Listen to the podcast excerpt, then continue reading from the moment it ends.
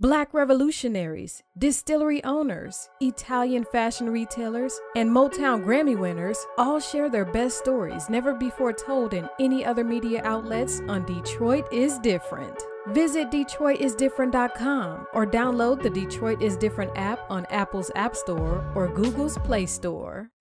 All right, we are back in Detroit is Different Studios, and this is definitely going on into winter Detroit, but you know, we love this Detroit winter. You know what I'm saying? I'm a December baby, Capricorn in full effect. You got to embrace it. You got to embrace the cold. But when we talk about embracing the cold, one of the things about the cold is less sunlight. And sunlight seems to be the topic of today's discussion, as I have somebody I've known since I was like yay, yay, yay high, you know, way back to Aisha Shule days. And right now she's running an organization, Soulardarity, uh, where it's converting solar light, the light and the energy of the sun, into something that we're all going to enjoy. Shimekia Nichols, how are you feeling today? I'm feeling great. How about yourself? Ah, great, great, great is a heck of an adjective and one we don't hear often these days. So, when we think about this whole concept of uh, solar power, Soulardarity, uh, we're going to talk a little bit more about it, but I just started in introducing that whole thing. Solar power, Soulardarity. What is Soulardarity? Uh, so Soulardarity is a nonprofit organization that's housed in Highland Park, Michigan. Mm-hmm. Um, we have now a little less than 10 staff, about 200 members. Wow. And um, we have been uh, in operation for 10 As a matter of fact, this is our 10 year anniversary. Okay. That's that's something to applaud for. So 10 years, a decade in, and uh, bringing solar power over to HP. You know, yes. uh, I definitely know Mama Shu has talked about it, uh, connected in there, and like it's a stone's throw from over here in the Detroit is different incubator houses. This is like an extension of Highland Park. Some it people is. be like, this is like extra Highland Park, but it's you it know is. it's, it's it not is. that it's right far. there. It was literally four minutes from my house, and I live in Highland Park. So okay, yeah. all right. So we we always start these Detroit is different stories, mm-hmm. uh, and, and, for people that don't know, Highland Park is a city within the city limits of Detroit. It's two cities in the city limits of Detroit: Highland Park and Hamtramck. But Highland Park is definitely one of the cities that in uh, the heart. In the heart, uh, and uh, let, let's talk about Detroit story your family. What what brought your family to the city of Detroit, as you know?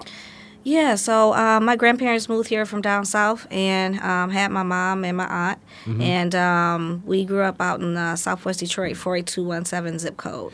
All right, now you said down south. Whereabouts down south? Um, Alabama, uh, Montgomery, Alabama. Alabama. actually. Okay, so Montgomery, Alabama, mm-hmm. not like some uh, backwoods city of Alabama that a lot of people say. It'd be like, man, it's like seven people there. Have you ever been down to where your family's from in Montgomery? I have, but it's been a very long time. Okay. Mm-hmm. Uh, what were the stories that they would share uh, of the move here, if you remember anything, and what they talk about in the culture down there in Montgomery?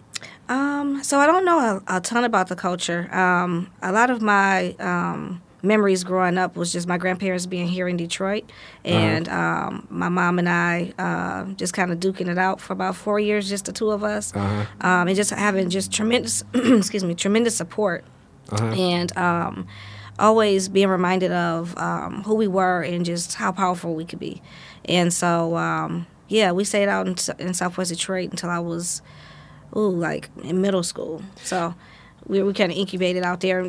For some reason, it felt like growing up out there was so separate from the rest of the city. And I was about to talk about that because Southwest Detroit is uh, right now highlighted through uh, the BMF TV series for a lot of people. Mm-hmm. It's almost like was a, a different culture. I interviewed uh, Ishmael Walton. You can go back into Detroit's different archives and where we talk about it and just my understanding of it uh, you know, it was different because a lot of people in Southwest Detroit, if a lot of people don't know, that was kind of like the last bastion of black folks that made it to Detroit. Yep. So it was like first, most people know it's it's the East Side. East Side Detroit was where black folks came in the beginning. When we think about coming in the beginning, like so, like 1920s, 30s folks, it's like we've been here for forever.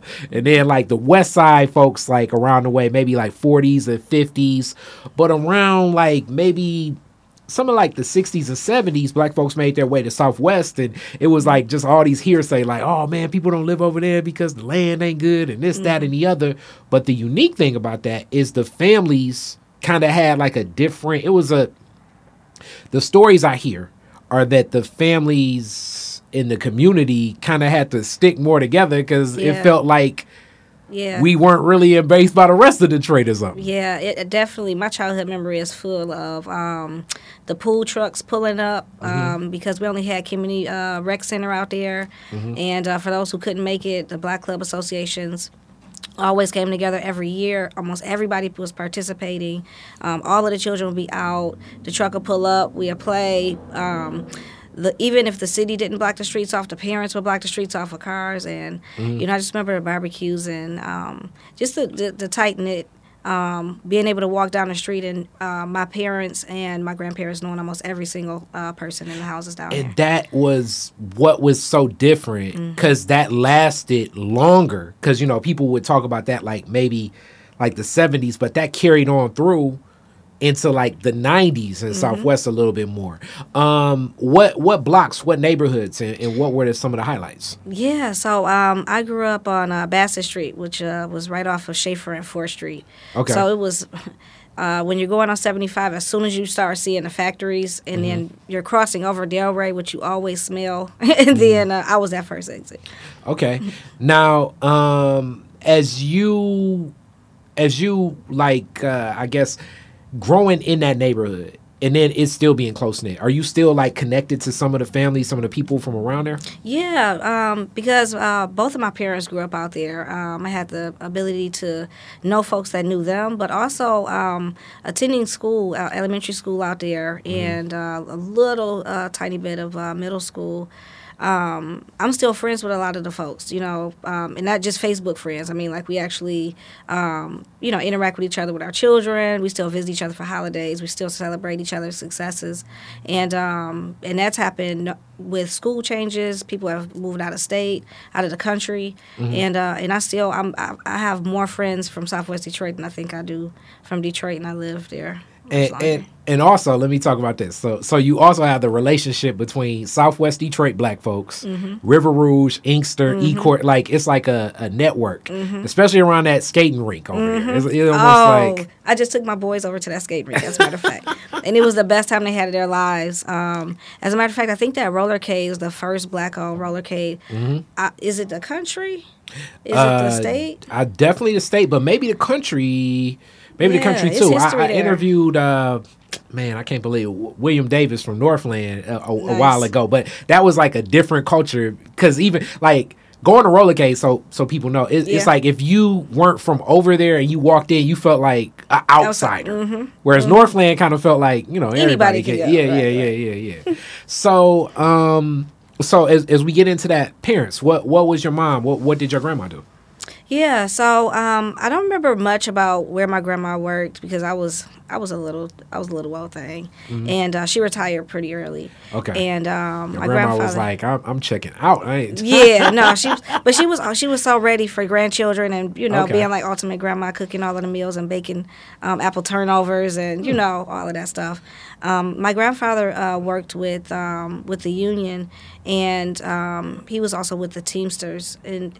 His job shifted a little bit too. My grandparents were a little bit older um, than I guess the average, and um, my mom has had um, just not a number of jobs, but she's my mom seems like she's followed her her heart in terms of her work, and she's followed her growth, you know, in her work. Um, she uh, went to school and did some work as a paralegal. Um, that had me downtown uh, in the uh, Griswold building and Bored going to death. What was that arcade that was like right up? Uh, Oh, Roscoe's. I can't. No, no, not Roscoe's. Just a little bit further, uh, a little bit further up on Griswold Street. But um, but it was very similar to Roscoe's, Okay. and um, so I had that as my early part of childhood. Um, but then ultimately, my mom started um, going back to school, taking more classes, and was more interested in education. And um, that's how I ended up at Aisha Shule. And my mom worked there as a registrar. Uh, Ooh, I don't want to. I don't know how many years it was, but it For seemed like yeah, it was while I was in school, and you know she continued to do that work um, even after I graduated high school. So So, Um, uh, for for people that are, I, I mentioned it, but Aisha Shule, uh, Mm-hmm. an anchor African centered school uh, in Detroit, led by Mama Imani Humphrey and Mama Anamoy. Mm-hmm. Uh, heck of a school. It, it definitely connects a lot of different people, and I think that a lot of people that have gone to an African center school, like I'm not saying we walk around with excellence and we're so much better. I just think it's it's always like a, a different type of confidence where you can tell it's like, hmm, you may have something's different with this one mm-hmm. because it, it, it's so such a unique experience it was for me as Definitely. I didn't learn about a lot of like uh, I guess more traditional European or American history until right. I like I, way after Aisha Shule. Right. But for you, because you came in a little bit older, what was Shule like for you? Because you you had like an understanding of the difference. Yeah. What was your immediate response to, to Aisha Shule? Yeah, it was culture shock. I think I cried the first day, to be okay. honest, because it was so different. You know, I wasn't used to um, it was so lax in some areas, like it was home, mm-hmm. but then it was um, so much more expectation too at the same time. Mm. And um, I remember uh, we had just uh, even a different class schedule. You know, at the beginning of our day, we meditated. Uh, we had morning circle assembly mm-hmm. where we mm-hmm. would sing songs and do chants and uh, and do um, red, black, and green pledges and things like that. Um, but I think that what made it so unique was the curriculum. You hmm. know, and the curriculum was. Um, to teach to teach African children their history and their purpose, and to also um, teach it from an African worldview. You know, meaning how does this impact or how does this um, improve the lives of African people? And um, that had to that was a question we had to ask ourselves with every single thing we did, from the way we played on the playground to um, the way that we ate our lunch to mm-hmm. uh, the way that we wore our uniforms.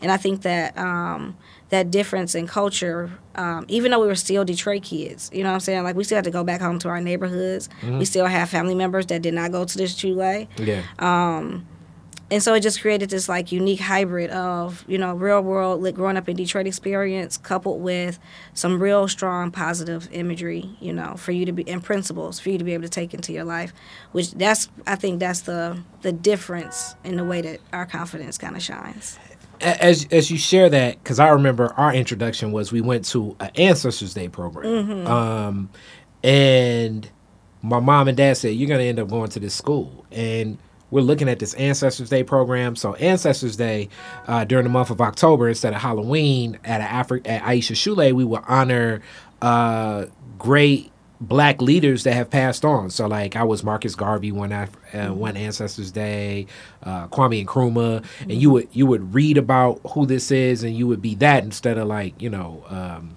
Dracula or right. something like that. Uh, and it was unique because you also had a heck of the African drum, drums and African dance. Mm-hmm. And that was something that it seemed like you were dr- drawn into. So the way that like athletes may be looked at at some other schools, like wow, right. they're on the football team, they're on right. the basketball team, or something like that. You'd be looked at for drumming and dancing. Yep. What drew you right into dancing? And you could share more of the story, but uh, shout out to Mama Hasina. But Mm-hmm. mm-hmm. Also, I want to make a correction. I am definitely not the dancer in our family, but mm-hmm. um, my brother was uh, lead in Djembe Fola. Yeah. Um, my sister was a part of PPT since she was a Watusi, which is kindergarten. Uh-huh. And um, in Jamoke, um, my little brother, uh, steel drums, and he's a part of just various drum circles. I was the bookworm who liked doing a research project for Ancestors Day and getting mm. up on stage and giving and a report. right. So, but what was it like seeing all the drumming? Because I don't yeah, know I'm thinking it still resonates like, with me um, mm-hmm. to this day, especially because my family, uh, my family members drummed, you know, mm-hmm. and my, with my brother passing um, and him um, having such an active role. Just at any time, even when he went to college and came back, he immediately mm. went to drum classes. Immediately went to drum circle. Um, so when I hear those beats, it res- what resonates with me is um, just the youthful um, support and um, and love that we got during that time. You know, as children, mm-hmm. and it just triggers that again for me, and it reminds me of like the um, um, family like relationship we had with our friends, with our friends' parents, you know, and um, I think that highlighting that program area as opposed to a sports program was unique and different, especially for that time. Yeah. But I also think that it gave uh, those participants and students like myself, who my siblings were going out of town, I had to go with them. Um, it gave us a different perspective on you know life and and on how and that there was stuff bigger than just Detroit and Michigan or you know the country lived in. So again, just um, if you want to know more about um, about um, Djembe Fola and some of the dance groups, and you can see Ancestors Day presentations. Um, MZ has some really good footage yeah. uh, on YouTube. And uh, if you type in Aisha Shule, I'm sure you'll find some of that. So Baba MZ is one of the parents uh, from Aisha Shule. Uh, to me, it's like that's my dad because mm-hmm, my aunt mm-hmm. was one of the people that uh, was at Shule with us. Uh, so when we think about the, even that, like uh, the capturing of, of Shule in that journey and your mom there, like mm-hmm. it became like really immediately family because it's like my mama work here, exactly. I go here. it's like this is another layer of like, all right, I, I gotta really focus here. This right. ain't, you know what I'm saying? Right. What was that like being in school where your where your mom is? As a teenager, yeah. um, the worst thing a teenager could probably ever wish for. However, um, you know, it was um, it, it was good, you know, because it allowed me to have continuity both at, at school and then also at home. My mom was able to um, see what was being reinforced um, at school that she was teaching me, and she was also able to carry and learn some things wow. over into our home. It wasn't no, we ain't had no homework today. Right. I could I could never say the dog ate my homework. I could never pretend like I didn't have homework when I got home. Um, and I, I, graduated valedictorian out of my class. That's what's up. So I think that it pushed me to um, to be fo- to remain focused and again be able to meet expectations without that pressure, you know, but mm-hmm. to meet those expectations with love and support. Okay, so now after Shule, mm-hmm. what's in your journey? Um, so I attended Oakland University for a small stint of time and radically decided I was dropping out of school because I wasn't giving these white people my money. okay, let's stop. Let's stop with that. Okay, what was what was it like being on campus at Oakland? Yeah. Um, you know, that's like the Pontiac area. Mm-hmm, uh, another person Hills. from mm-hmm. when I mm-hmm. think of Oakland, I think of another Shule person. I think of Darnell. Darnell yeah, Wilson. Darnell Wilson. Yeah, who is also successful with his yeah, own business, real estate, all types of stuff. Yep. Darnell stay stay in the mix. Yeah, he but know. he hustled even yeah, while we yeah, was in yeah, days. Yeah, I know. It's like Darnell. Um, but yeah, it was a it was another culture shock. You know, this hmm. was that was the first time in my life, and I was only 19 when I went. Mm-hmm. Um, where I didn't have my family, you know, my Shule family or my biological family. Um, and so I did end up leaning, and, and Shule actually helped with creating networks uh, for students that went through um, to be able to reach out to alumni that had attended the universities. Mm-hmm. And so, um, of course, immediately Darnell came and found me. Taarka was going there at the time. He came mm. and found me, and um, and folks just really embraced me. I was, you know, they tried to show me the ropes as much as they can. Yep. And you say Tyarka, Tyarka Blue, mm-hmm. uh, another Shule graduate, and heck of a like kind of what I do, like video, photo, yeah. real clean, real pre. That that whole Blue family is creative. I was about to say the whole you family know, yeah, is dope. But uh, but definitely Ty- Tyarka was like, because DR uh, uh, another, and actually the um he is the leader, lead veterinarian on Vet Life right now, mm-hmm. uh, which kind of was parlayed through his sister Nawara. But yep. that was like my best friend as in, in elementary school. Mm-hmm. So Tyarka, uh, even though he was only like maybe like I don't know four years older than me, he almost felt like a dad. It was like you couldn't even. It's like he, he, did, he had so that dad energy too, though. Yeah, it was like he was so serious. It was like. uh you know, you about to say something silly or something, and then Tyarka walk in the room like, "What y'all talking about?" And yeah. it's like, uh, Not what I was about to say, Tyarka. When you leave the room, about right. to talk about all this, all this craziness that I just learned from this uh, Death Row album or something. you know what I'm saying? So, um, so Oakland just didn't mesh. It didn't feel you. It didn't connect. Yeah, no, it didn't. I mean, the classes were challenging in that, um, you know, the Shule had prepared us. We were taking like biology classes and psychology classes and things mm-hmm. like that as high school seniors, um, and a few of us had even enrolled in some college courses. Yeah. Um, so it wasn't the academics that was different. Mm-hmm. It was the culture that was different. You yeah. Know, I had a hard time finding um, folks that were that were like me, and the ones that I did. Um, they were acculturated differently. You know, yeah. they were just kind of like the black sheep, and they didn't even realize it was more people out here like them. And so when I would link with them, I, am coming with like, oh yeah, okay, we drinking water, we got hair wraps, we, you know what I'm saying? Yeah. And um, but they still, it still was not the same as um, being cultivated in that manner as a young child, and um, I was able to see the difference of that versus a person who gets it a little bit later in life or as yeah. a result of lack of having something and um, and so yeah, it was just hard creating bonds and trust and stuff like that. But a few people I did stay in contact with, and um, and carried on with those relationships. But yeah, I left. So after Oakland, and then this is this is unique as in, in a heck of a life story, and this is why I like the Detroit is different stories because it's a lot of young people that like it's it's pressure. You were valedictorian. It's a lot of young people that feel that pressure of like I got to do this and I got to complete Yeah. it and I got to without just having the freedom to sometimes say, "Mm, wait, this just really ain't for me, and, and- and then pull away without feeling like. All right, I'm letting these people down. I'm letting my grandparents down. I'm letting my mama down. I'm letting my, my younger people down. It's like, you know, uh, where was your mind at and what did you do after like, okay, I'm gonna leave Oakland. What what what was the thought process? Yeah. Oh, I mean, I was um what only uh I was in my twenties, so I didn't have a house, a car, uh, a, a career yet, or anything. So my mother, um, you know, let me know that she support she would support my decision if I was able to still have um, a fulfilled life if, if I, in the ways that I could have if I got a degree.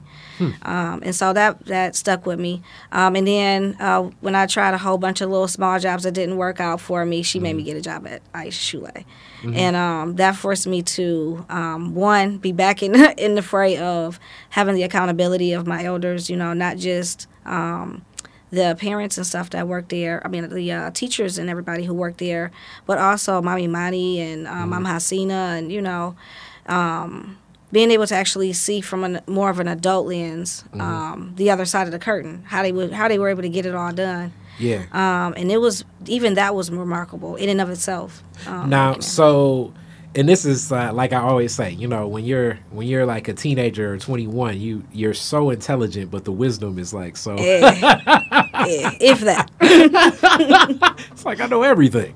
So like you know, you try a little odd jobs here, odd jobs there, then you land back at the Shule. Right. And even for that, really, as much as it's on your representation, uh, your reputation as a valedictorian, a lot of that really is your mother. You know, yeah, throwing alley oop of like, "Uh, Uh, what's up? And then that also shows you, uh, and when I say you to everyone listening, the, the family atmosphere around what Aisha Shule is. It's not nepotism like some people may think. This is like really a cultivated environment where the the instructors, the administration all supports you. Hence, mm-hmm. we teachers aren't Mr. and Mrs. They're Baba and Mama.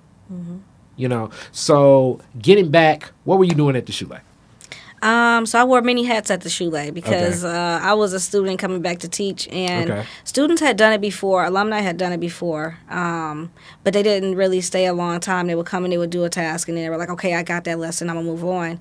Um, I don't know. I, I I wanted to stay. I loved um, the professional development opportunities that I got. You know, I got to take all different kind of trainings, uh, go to conferences, workshops. So where I learned- anything you were just soaking it up. yeah, I was, and um, I had no idea at the time what uh, what would come of that. You know, I just you know I was Oh. like, well, I'm here, and I might as well make the best of it. Okay. Um, I developed some great relationships with students. I got an opportunity, um, you know, to go back to school. I got an opportunity to be in, from an, uh, work in administration, um, work as after school programming. I got a to be in a classroom for a small bit of time.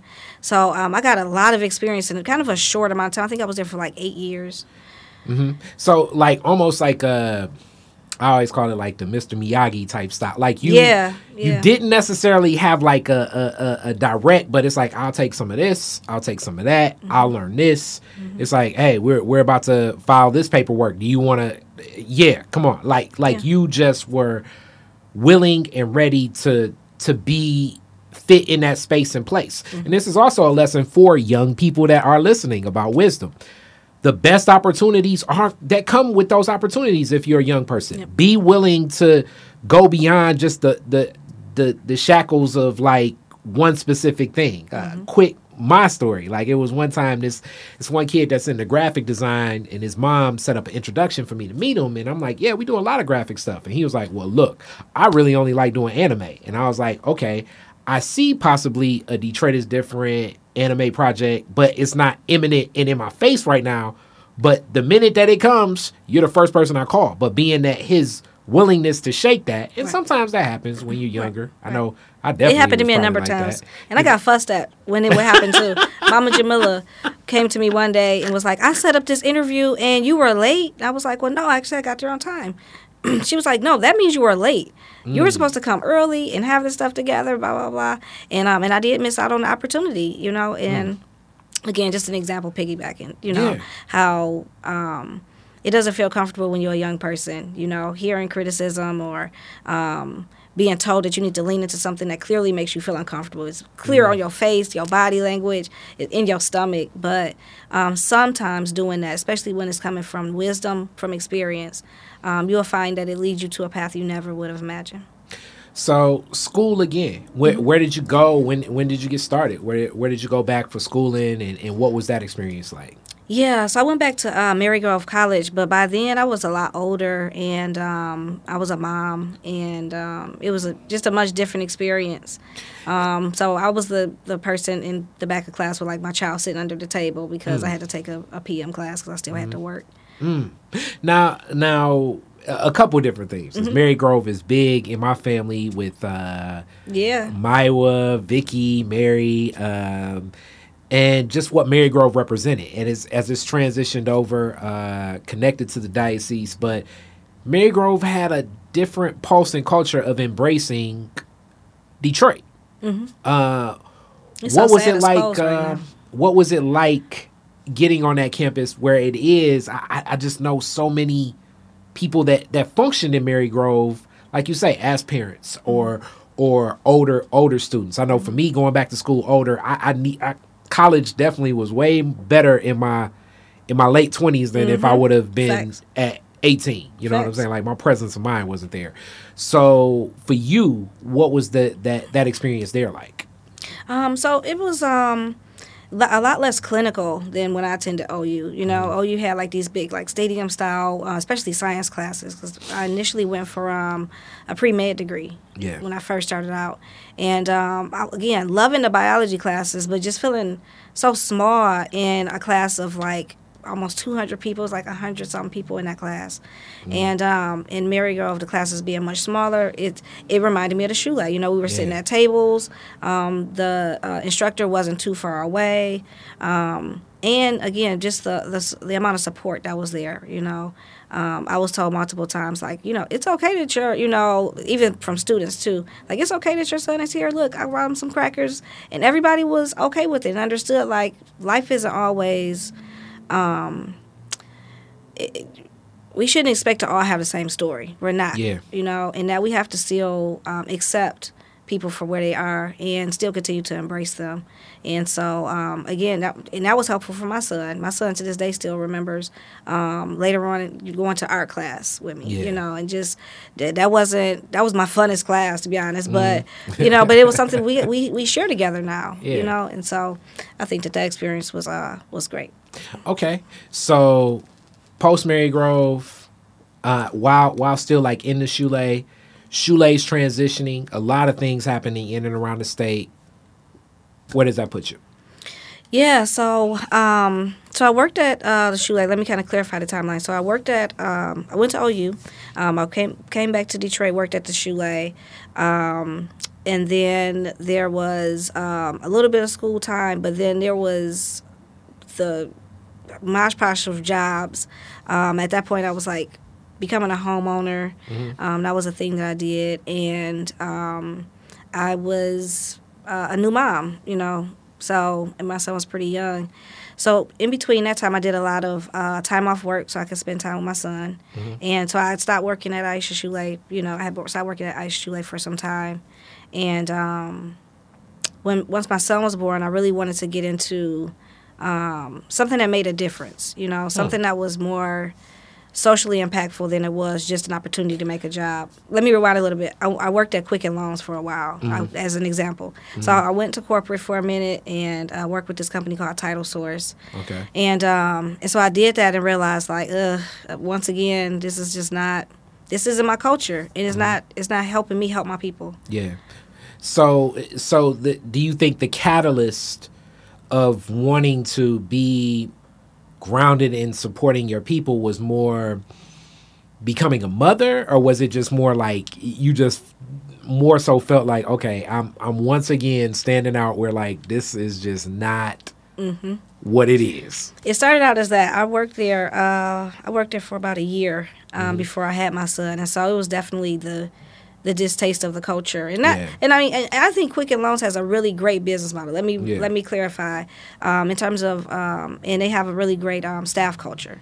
Um, and they have definitely some uh, opportunities for growth and, and progressing their people. It was just a culture for me, you know. It was competitive. It was we worked in cubicles. I sat in front of a laptop, I mean a, a, a desktop all day long, looking at two different screens. It was, you know, a typical corporate job. Yeah. And um, there were volunteer opportunities, but it just really wasn't the same as.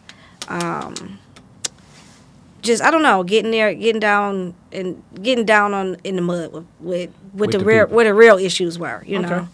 All right. So, what was your first leap into that? Because right now you're you're directing an organization and everything. What was your first leap into like?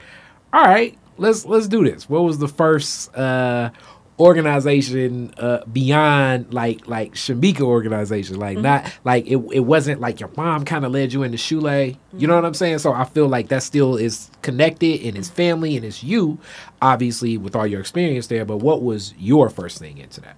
Yeah, so um, one of the things was um, becoming a mother. Um, I wanted to make sure that my because the Shule wasn't open at that at, by that time. Uh, My first son was born in uh, 20, uh, 2012.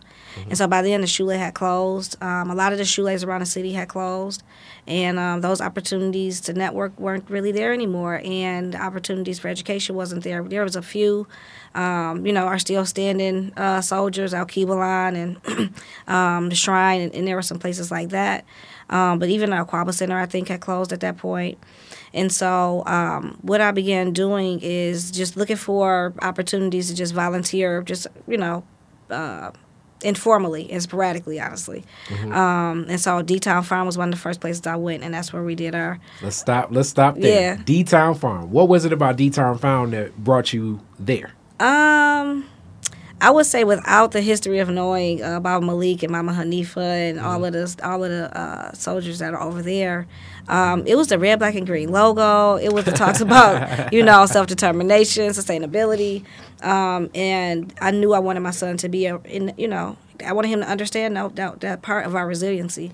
Yeah. So uh, D Town Farm, as people know, uh, plot of land that is shared amongst many people uh, in a farm farm 4D, uh, where a lot of collards, a lot of kale, a lot of but a lot of work too. So if you ever, if you ever Mm-hmm. feel as though, yeah, yeah, if you ever feel like you know rolling up, rolling up your sleeves and and and getting down, that's a place you can get down. But great food uh, and good synergy because it's many other people that have connected there and volunteered too. Yes. Because that's one thing about D Town Farms. When I hear a lot of people say, it's Mm-hmm. when you talk about meeting people where you're at. If you got a day to give, if you got a week to give, if you got five years to give, you know what Mm-hmm. I'm saying? Like it's not a. a it's not something that you know you're gonna walk over to the back and then you got to fill out 30 forms and then Right. submit this and submit Right. it back. Just and show up da-da-da-da. as you are. Exactly. So even that energy. So I'm I'm sure was it one of those things where you went one day, kind of saw it, and came back and saw it a little bit more, and then No, I've been hearing, you know, I've been hearing about it, and Mm-hmm. um, you know, uh, D Town, but more specifically, Detroit Black um, uh, Food, Food Security, Security Network. Network. You know, um, they were also um, separating a little bit more from D Town and becoming more organized in terms of fighting uh, policy wise and yeah, um, fighting just um, on a not on a different level per se, but just in a different arena. Yeah. And so that's how we were able to get the food co-op. Um, you know, and if you, I think you can still buy into um, Yeah. the food co-op. I think they're still building it, but and there, yeah, it's it's coming together. First, rest in peace, charity. Uh, My last interview with Baba Malik, he spoke a little bit about what's going to happen with that, where it becomes in the tangibleness because it it connects with with our people differently. You know, Mm-hmm. you know, uh, instead of being such conceptual, touching, just changes the vibe and It energy does. with our people. it does. Tangible, pragmatic solutions is what we need for real. I'm with it. Um, so yeah, um, so volunteering out at D Town Farm, um, Baba Malik um, allowed me to be able to do a Juneteenth event, which Okay. uh, attendance was like nothing because I was not an event planner or nothing. It was just something I wanted to do. Okay. And um, with that, I was able to um, just continue to volunteer for various organizations. I, I volunteer for um, We the People Detroit with um, Okay. uh, Mama Monica Lewis Patrick and Yeah. um, Miss Deborah Taylor.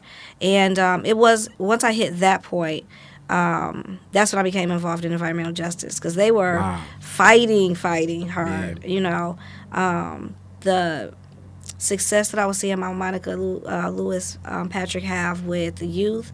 Um, the way it resonated with me as being a new mother and having issues with water shutoffs, um, the dedication she gave, the fierceness she had, um, in the strat- uh, the strategic way she was able to develop her campaigns, I, I admire so much. and so um, I volunteered there for a minute, and I don't know, somewhere in the mix, I had I had another child, um, my four year old now Okay. and um, that was when I um, learned. I ended up running into uh, an old friend. We were. I would just happen to be at his house. We were talking for a minute, and Jackson Koeppel, who was the uh, founding um, executive director of Soulardarity, walked in because they were going to use this space to have a meeting. So you like kicking it at your friend's crib, Right. And then it's like, who's that white guy and all these people walking? Right, right, right. with, with a whole crew of black people, right? Uh-huh. Um, so we, we did some brief introdu- introductions, and I had heard of Jackson before, and I Yeah. had heard of Soulardarity before, but um, again, you know, my son was uh, born in 2012, and so the organization also started in 2012. Mm-hmm. So I was a little busy and not, you know, paying as much attention. Yeah. And even when I uh, spoke with um, another old Shule, I'm not gonna say old Shule, 'cause makes it But a. Shule, uh, another Shule alumni, Yes. um, or Storm um, uh, um, alumni, Ali um, Darul Islam uh, Mm-hmm. of Ryter Cooperative Industries now. Yeah. Um, when I went to him and was complaining about my energy bill back when my son, uh, my first son was a little baby, and I was a, I was um, first time homeowner. Um, that was one of the folks that they mentioned, and so that um, you know it was like a second time, and I was like, okay, well we met twice, so maybe there's something to that. Um, they were. Um, uh, getting ready to enter a hiring phase, and they were looking for uh, what is it, lead organizer. Okay. Yeah, so um, then uh, as a lead organizer, I got the job, and it was my first time actually being paid for organizing work. And I was blown away because I was like, if I had known I could get paid for this all this time, I would have been started a career. Hilarious. You know, so um, yeah, so that was about. Uh, I want to say almost five years ago, and Okay. uh, just for the past six months ago, um, I succeeded as being a director of uh, so executive director Well, of Soulardarity. Congratulations, congratulations. So now we can get right into your story letters, right into the work. So lead organizer, we know what the position on paper says. Mm-hmm. What was the position in real life like? Um, I was Jackson's first employee and, and only employee for a while, so I found myself doing a little of everything. Um, but in doing a little of everything, it allowed me to really it allowed me to really learn um, where we had strengths, where we had gaps, where we needed more people, um, what work should be um, owned by the members, and what um, accountability should be held with us, uh, one particular leader. Um, also, just networked with a lot of different folks and learned more about the language of organizing and how to translate um, real life issues into a way that can be spoken to a politician or um, an engineer or um, you know just a myriad of different types of uh, people and professions. Um, so in doing that, I was able to do a lot of uh, workshops and trainings, um, and then I began doing more um, speaking events. I've been began to do more facilitation of workshops, um, and just throughout that whole just growth and learning process, um, we were able to start expanding on the team. So you know, it was the two of us, then there was three, and then four, and we're now up to uh, nine staff. Great.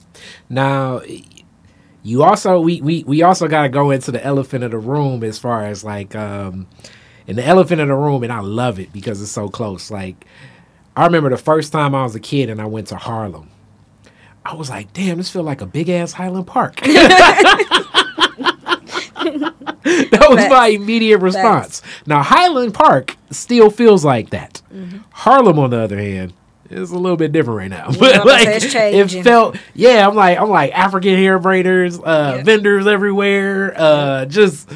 You know, people Murals walking by like, cool. Yeah, you know what I'm saying? Like this guy in gators talking to that guy with no shoes on. You know what I'm saying? Like it just, it's like this is like The mash like yeah, it just it's like okay, this could be like either the craziest skit on like in Living Color, or this could be like the coolest thing ever. But whatever, it, it's a pulse to it. You know what I'm saying? is. Uh, like on every level, you know, Highland Park is one of those unique places where like the most gangsta hood person is next next door to you know Mama M- Mama Nandi, and Mm-hmm. you know what I'm saying. And they like cool, and they be like, hey, hey, hey, we ain't about to do that today because Mama Nandi right here. Hey, what up, though? Mm-hmm. you know what I'm saying? And then next door to them is like the biggest Bible thumping uh, Jehovah's Witness. It's it's a different culture of blackness going It's on. It's so funny you Park. say that because our Soulardarity uh, office, we have a shared office space, and it is next door to Mama Nandi, literally. Mm-hmm. Yeah. and it's also on the other on the other side of us is a, is a church uh, that uh, that is uh, owning and, and allowing us to use the space. So Mm-hmm. yeah, literally that. yeah, like like straight up. You know what Mm-hmm. I'm saying? And like down like you know the Highland Park preaching is a different type of preaching. So like it's like that old school like it's not church like okay, I'm going to go to church. and- You know what I'm saying? Shout out no no offense to uh Triumph and everything like that. It's not going to be like the hour hour and a half service. You go to a Highland Park church, you may be in there for like from from from 9 o'clock to 1 o'clock. You like that this is down south. Like, what is going on in this service? so, like the the whole feel, like it's it's a different vibe. So, like organizing there had to be different. What was the feel like? It, it just it just embracing that it, Yeah. and getting that taste. Um, well, the first thing I noticed in my very first uh, membership meeting was that uh, the majority of our uh, members were church going uh, older black women. And, um, you know, that changed um, a lot of the initial approach, you know, when, during the inception of Soulardarity. Because initially, um, and do, can I go kind of go into the story of how we yeah, started? go go. Um, so Highland Park back in 2011 had about a thousand uh, residential streetlights repossessed by uh, DTE, which is our monopoly utility company. And um, this is the first time that um, folks had folks had even known that this could happen, um, and it was the first time um, where it had happened. Yeah. You know, especially uh, with Highland Park sitting right in the middle of Detroit. Um, there's a lot of speculation on why that was the case. You know how the streetlights were repossessed and um, who should be held accountable or who should have um, done what. But at, at the end of the day, um, the voices of the people, you know, weren't heard. Yeah, They weren't included on the decision making. They weren't even notified that the streetlights were going to be repossessed. They just saw the trucks pulling up, coming out the ground, um, and so when you try to address a problem like that, um, it, it's very interesting because I believe the core team of founders was looking at it from more of a technological, you know, we're going into a green era, you know, um, perspective, but Highland Parkers wasn't really at that point, you know, like they were just still blown away that streetlights were repossessed in the first place, and um, you know, I think that there is some um, accountability for leadership, political leadership there in Highland Park for the way that that went down. But I think ultimately what what we realize is that um, the lights being taken um, just show kind of a, a disdain that there needs to be um, people who are experiencing that problem at the helm of the decision making. You know, there's kind of like this disrespect. Um, Yeah. We're considered consumers, you know, and um, you know, I think that that spoke to a much greater problem than just replacing the streetlights. So we attempted to do fundraising. We went to the city. Um, we put in mad proposals. A lot of them are, are on our website, um, and they all got shot down, and none of them really worked. Um, solar streetlights aren't um, cheap, but they're not the most expensive thing you could do to try to improve a city. Um, and so, you know, now fast forward 10 years later, um, we just installed 10 lights over at Avalon Village Yeah. um, in Parker Village. And uh, Avalon Village is ran by Mama Shu Harris. Oh yeah. And um, she has always been a strong supporter of Soulardarity.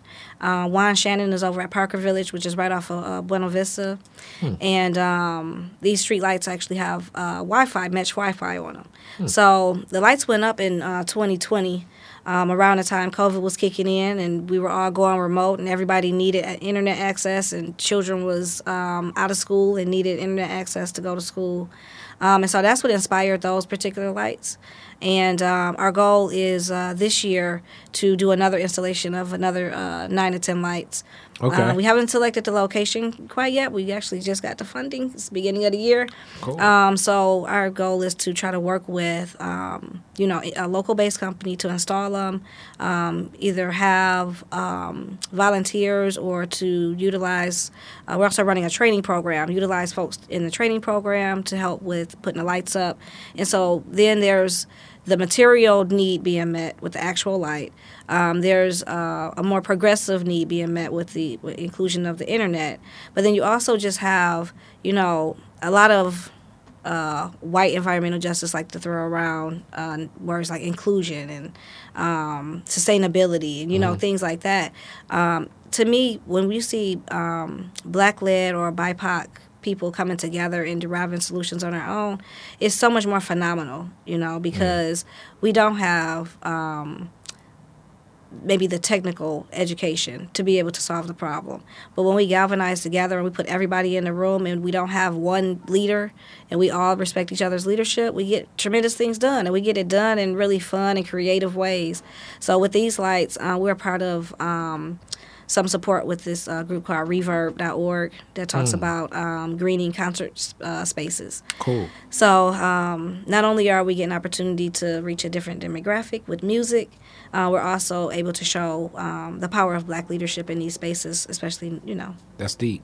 Uh, that's deep. And, and as you were talking, this is me getting back in the whole soapbox of what I know um, through um, through one of my friends, uh, Reverend David Bullock at the time, was definitely big. Uh, Greater St. Matthew Baptist Church, uh, the pastor, as that was happening, uh, uh, one of those down home churches in Highland Park.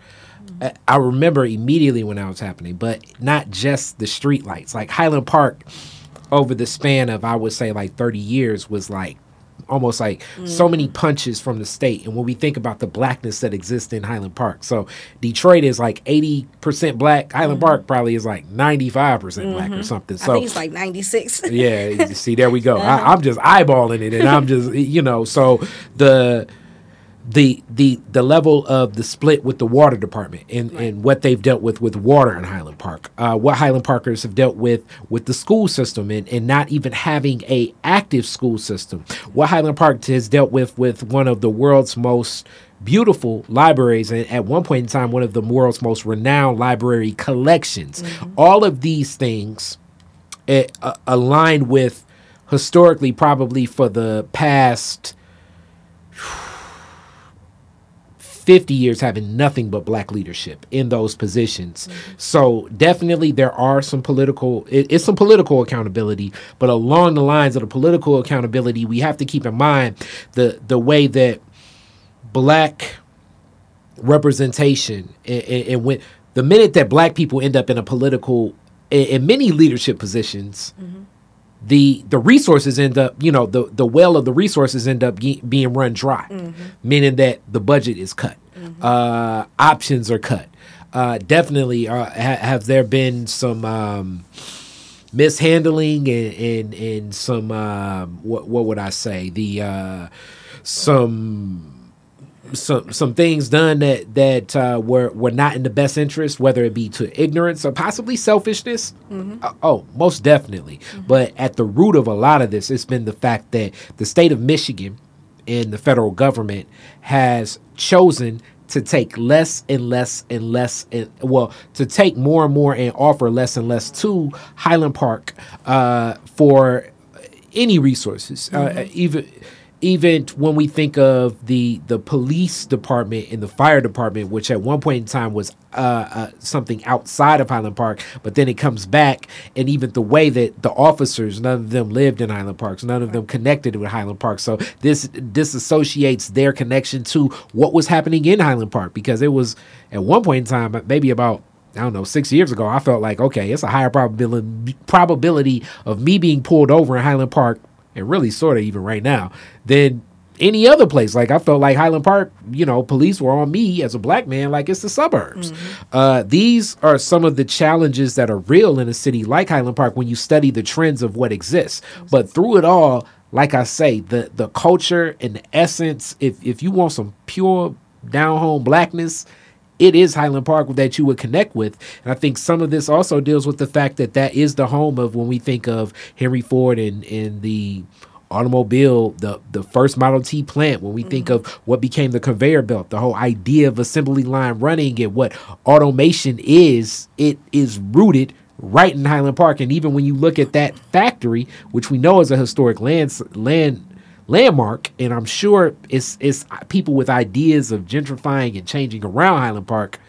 It hasn't happened yet, but it's an asset that uh, purposely has been defunded, uh, mm-hmm. uh, and and I put that at the feet of more so than the black politicians in those positions. I put that at the feet of many of the white politicians that have oppressed us mm-hmm. for forever. you know what I'm saying? Since, since, we all can remember. Yeah. So mm-hmm. so I just wanted to give that piece on it. So as you all are putting these lights in, how have the people responded? Uh, what what has it been like uh, teaching? You know, some of some of our elders that mm-hmm. aren't necessarily a- as aware because street lights. If, if people don't know, one of my street lights was blown out recently, which I don't think Detroit got a lot of good street lights, but that's my Another own story. piece. but uh, during that that winter storm. It's like weird. It's mm-hmm. like I mm-hmm. saw it blown out. But street lights and lighting around homes provides a, a level of security and awareness, uh, not just for the hazards of like people possibly breaking in, but also like you know um, it's winter. You know, mm-hmm. ice. You know mm-hmm. what I'm mm-hmm. saying? You don't even know where ice is, and you're driving down the street, and or if someone's crossing the street. Yeah, or mm-hmm. yeah, someone's crossing the street, possibly a pothole or something. Like it's a lot of security things that go along with lighting too. What how has the community responded to seeing this and, and learning more about the idea of solar technology being something functional and useful, mm-hmm. your term, pragmatic in our community? Yeah. So um I think that it's always well received um, from from the average uh, Highland Park resident. I think that the nervousness comes when, um, as an organizer, you don't know how to you don't know how to speak both the language about the technology and the benefits that it can have in a way that translates to someone who has no interest in want to talk about kilowatts or mm-hmm. want to talk about you know they, are asking you know how much money am i getting ready to save um, yeah.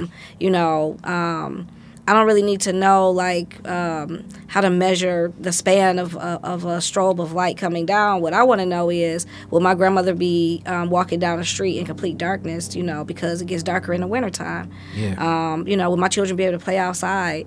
And so I think that one of the things you were speaking on, um, Kyrie, is um, divestment plays a really big part in why we're at this point in our story. And, um, you know, one of the questions that a, a lot of um, reporters or, or especially like uh, suburban white folks uh, who want to who are interested in what we're doing down yeah. here.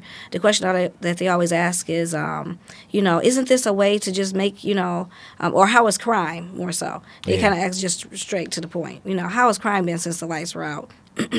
and um, to be to be quite honest, crime has gone up slightly, but only when crime has gone up everywhere else in the entire country. Yeah. So you know, it's not it's not necessarily been the lights, and it's not the people that you fear, but again, you pointed on some of the other things that lights provide. You know, and when you look at the way that Highland Park has been divested from, and you look at the resources that should be coming um, from the state that are going to um, other communities, Ann Arbor, you know, and other um, communities that already have the wealth base to be able to do this on their own, out their own pockets, it's like, okay, I'm, maybe I'm missing something here. Yeah. And um, and so, in addition to just having people excited that the lights are going to come back, you know, through the hard work of folks that are, again, ten years so far, um, we've been dedicated to this to this mission, but also that we are trying to afford other opportunities for um, systemic change and for yeah. policy change, and yeah. to um, have folks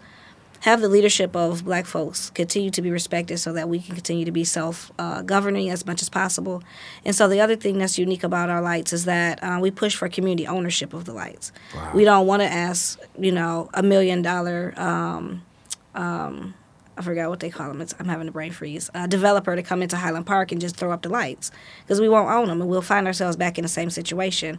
The goal mm-hmm. is to mm-hmm. create um, self determining and, um, again, sustainable results. And sustainable is not just um, a green word. You know, it's a red, black, and green word. It means that like it. we are getting ready to be able to pass this down to generations. My children's and my children's children are going to remember the work that was done, and they're going to be able to build on this. And so, um, I think that that's the bigger story. That you know, although we're working in one lane of energy democracy and clean energy, and you know, like some of the other um, phrases you may hear, I think at the end of the day, we're still fighting for the liberation of Black people, um, and to provide them with the best living conditions that they can afford. I mean, that they can have, and um, yeah, I, I feel like somewhere in there I answered your question, but I also feel like I was going. No, no, no, no. Everything you gave Far was good rhythms.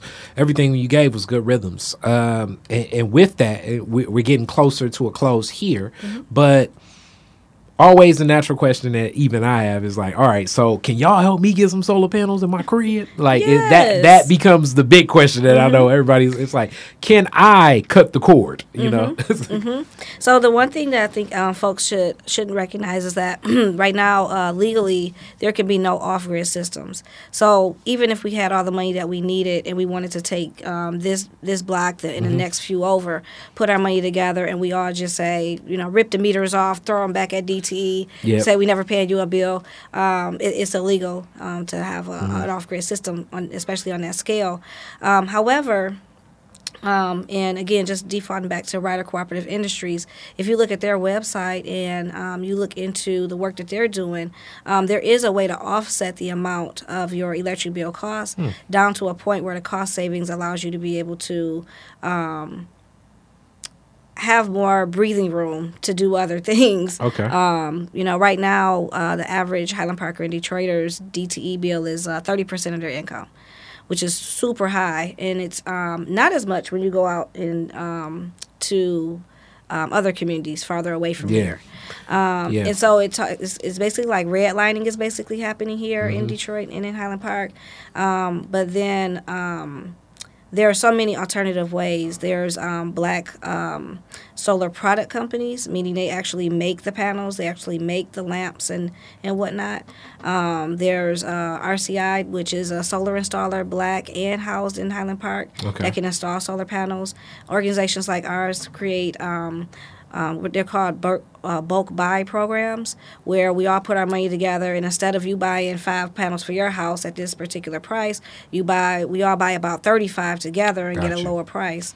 Um, you know, and then you know we're offering. Um, the opportunity to work with us through our, our upcoming solar training program called Rise Up, Okay. and um, that's that's where you can learn exactly all the multi things that go into um, going solar.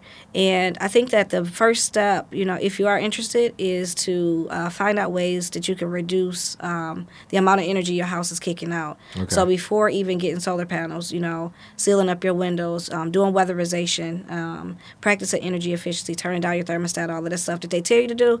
But and then also um, buying into programs with your uh, neighbors, church members, uh, family members, um, buying your products together, your materials together, and um, using a local owned uh, company to install them. Cool. solution. That that all sounds uh, like great tips. And we got last couple Detroit's different questions, the classic ones. Um, so here we go. And thank you. This has been wonderful. Uh, Yeah, thanks for Good having me. information. Uh, first one, your very first car, year, make, and model. When did you get it? Whew, good question because I remember it, but I don't remember what year it was. Um, so it was a Nissan. I want to say it was like a SZ or something. I don't know. What I remember about this car though is that it was a manual, and I didn't know how to drive a stick shift. Oh, so you blew that cut clutch like a thousand Um, times. I think I did pretty good, but no, Oh, I blew real? the. I blew. Oh, I was gonna blew say. I was gonna say if you my didn't dad, drive. my dad brought me the car from North Carolina, and Okay. um, he was like, you know, baby girl, you need to have transportation, but you have to learn how to drive the car. So we spent a few hours in a parking lot Mm-hmm. somewhere out near Canton, I think. you was just up there. Right. And yeah, yeah, he he fussed at me more that day than I think he's ever fussed at me in my life. I think he got out the car a couple times. and Was like, just F it, just do it yourself. Hilarious. Um, but you know, by the end of the day, right when the sun was going down, I was able to put down uh, 96 There and get back to Hey, Detroit because I, I wanted that car. Okay, so yeah, hey, learning to drive stick is is it's an advantage. You probably never hit the brake. But once you learn how to drive one, you driving automatics is so boring. I love manuals now. it was horrible learning, but I love them now. That's also a way that you can avoid somebody stealing your car. They're gonna be like, For "What, sure. the- For sure. Especially here. Especially what here in this?" like, oh man. Yeah. All right. So, uh, where was the first place you went? I guess you drove back home, but where was the first place you went when you got your ride? Then when you went to a place. Um. Yeah. So the first place I went went was home and let the uh, my nervousness, uh, my nerves calm down, the shakiness stop. Um. That's a good question. It was so long ago. Kind of telling my age a little bit, but let me see. Where did I go? More than likely. Um. Oh, I know. I went to Target. Okay. I went to Target because I went to buy um, Aaliyah's new album. Ah. Uh, with the, got Rock the Boat on there. Ah, I probably figured that. Yeah. That was the Rest in Peace album too. Man, she like passed not long after that. Yeah. Uh, so then you're the DJ. Mm-hmm. It's the end of the Detroit fireworks. Woodward Jefferson. You get to play three songs. What songs would it be? Oh man, dang, these are great questions. Why didn't I prep for any of this? Um, so let me see. Uh, my brother's a, mu- a musician, um, and an uh, artist, so I probably will play one of his songs. Um, Mhm. Which one would it be though? Oh, so many. Um, it would probably be his uh, song "Look Up" uh, that you can find on uh, SoundCloud. Okay. Um, I gotta come up with two more. Come on, Kyrie, you could have made it easier on me. Yeah, Just yeah, one would have been good. Okay. It- Two it- more. Rest in peace. Your, your brother was very talented. He played with us. Um, good energy. He was the one that was like, "Ma, Alana needs to get in the band because I'm gonna be across the country." Yeah, uh, Jonathan Nichols, uh, rest in peace, Kokai Denladi. yep. Yep. Um, oh man, good, good questions. I don't know. I probably would want. I would need something really upbeat. I don't know. I'm having such a brain freeze right now. Um. Okay, so I'm gonna just be politically correct as opposed to trying to really think about this. okay. Um, I would probably play. So if my brother's song was one of them, Mm-hmm. um, my next song would probably be, um, and I'm not thinking the name of it, but it would be one of um, Molly Wop songs. They get Okay. some super hype songs, Yeah, they do. um, especially on their last album. And then um, my partner Cipher has. Uh, I don't know, two albums, three albums. I don't know. Okay. Um, but I would most definitely play uh, play one of his songs. All right. And last question: If you could rename Woodward after one Detroiter, who would it be and why? You said if I could. Rename Woodward after one Detroiter, who would it be? Why? Hmm. That's a good one too. Um, that is a really good one. To be honest, right now, I probably would say you, y'all could probably tell. Baba Malik Yakini is one of my favorite people, um, but I, and I think that he's worked so long and hard, um, both as an educator, um, building a whole school, building up an organization, and um, I just think that he um, doesn't get his, his praises sung enough. So I would say I would want to name after Baba Malik. I, I love that too. Uh, definitely one of my uh, greatest big homies and always so Mm-hmm. humble. And, and boy, oh boy, my interview with him went many of places that I never do. Like he, he he's was into everywhere. this. Yeah, I know. And it's like, and, and very cool too. It's like So you know down to earth. So Yeah, down to yeah. earth. He came to sp- speak at one of my classes at Marygrove, and I had no idea he was a guest speaker. And so when I walked into the room and I saw him, I'm like, oh, this is about to be awesome. And he rocked that class. I mean, he keeps it real. He reminds us that, you know, we can be ourselves and still um, meet the marks and meet some of the expectations Mm-hmm. um, that we think that we can't when we when we keep it real. And I, I, I meant, well, he's cool like that, but I meant cool like, like I'm square and he's cool. You know what I'm saying? Like, Yeah. you know what I'm saying? Like, he got a rhythm, a bop. You know what I'm saying? It's like, oh, Malik. You know, I, I assume you can see him from walking from miles away. Like, that's probably Baba Malik. yeah, facts. so that works. Thank you so much. Thank you so much for having me. All right, peace. Peace. Black revolutionaries, distillery owners, Italian fashion retailers, and Motown Grammy winners all share their best stories never before told in any other media outlets on Detroit is Different. Visit DetroitisDifferent.com or download the Detroit is Different app on Apple's App Store or Google's Play Store.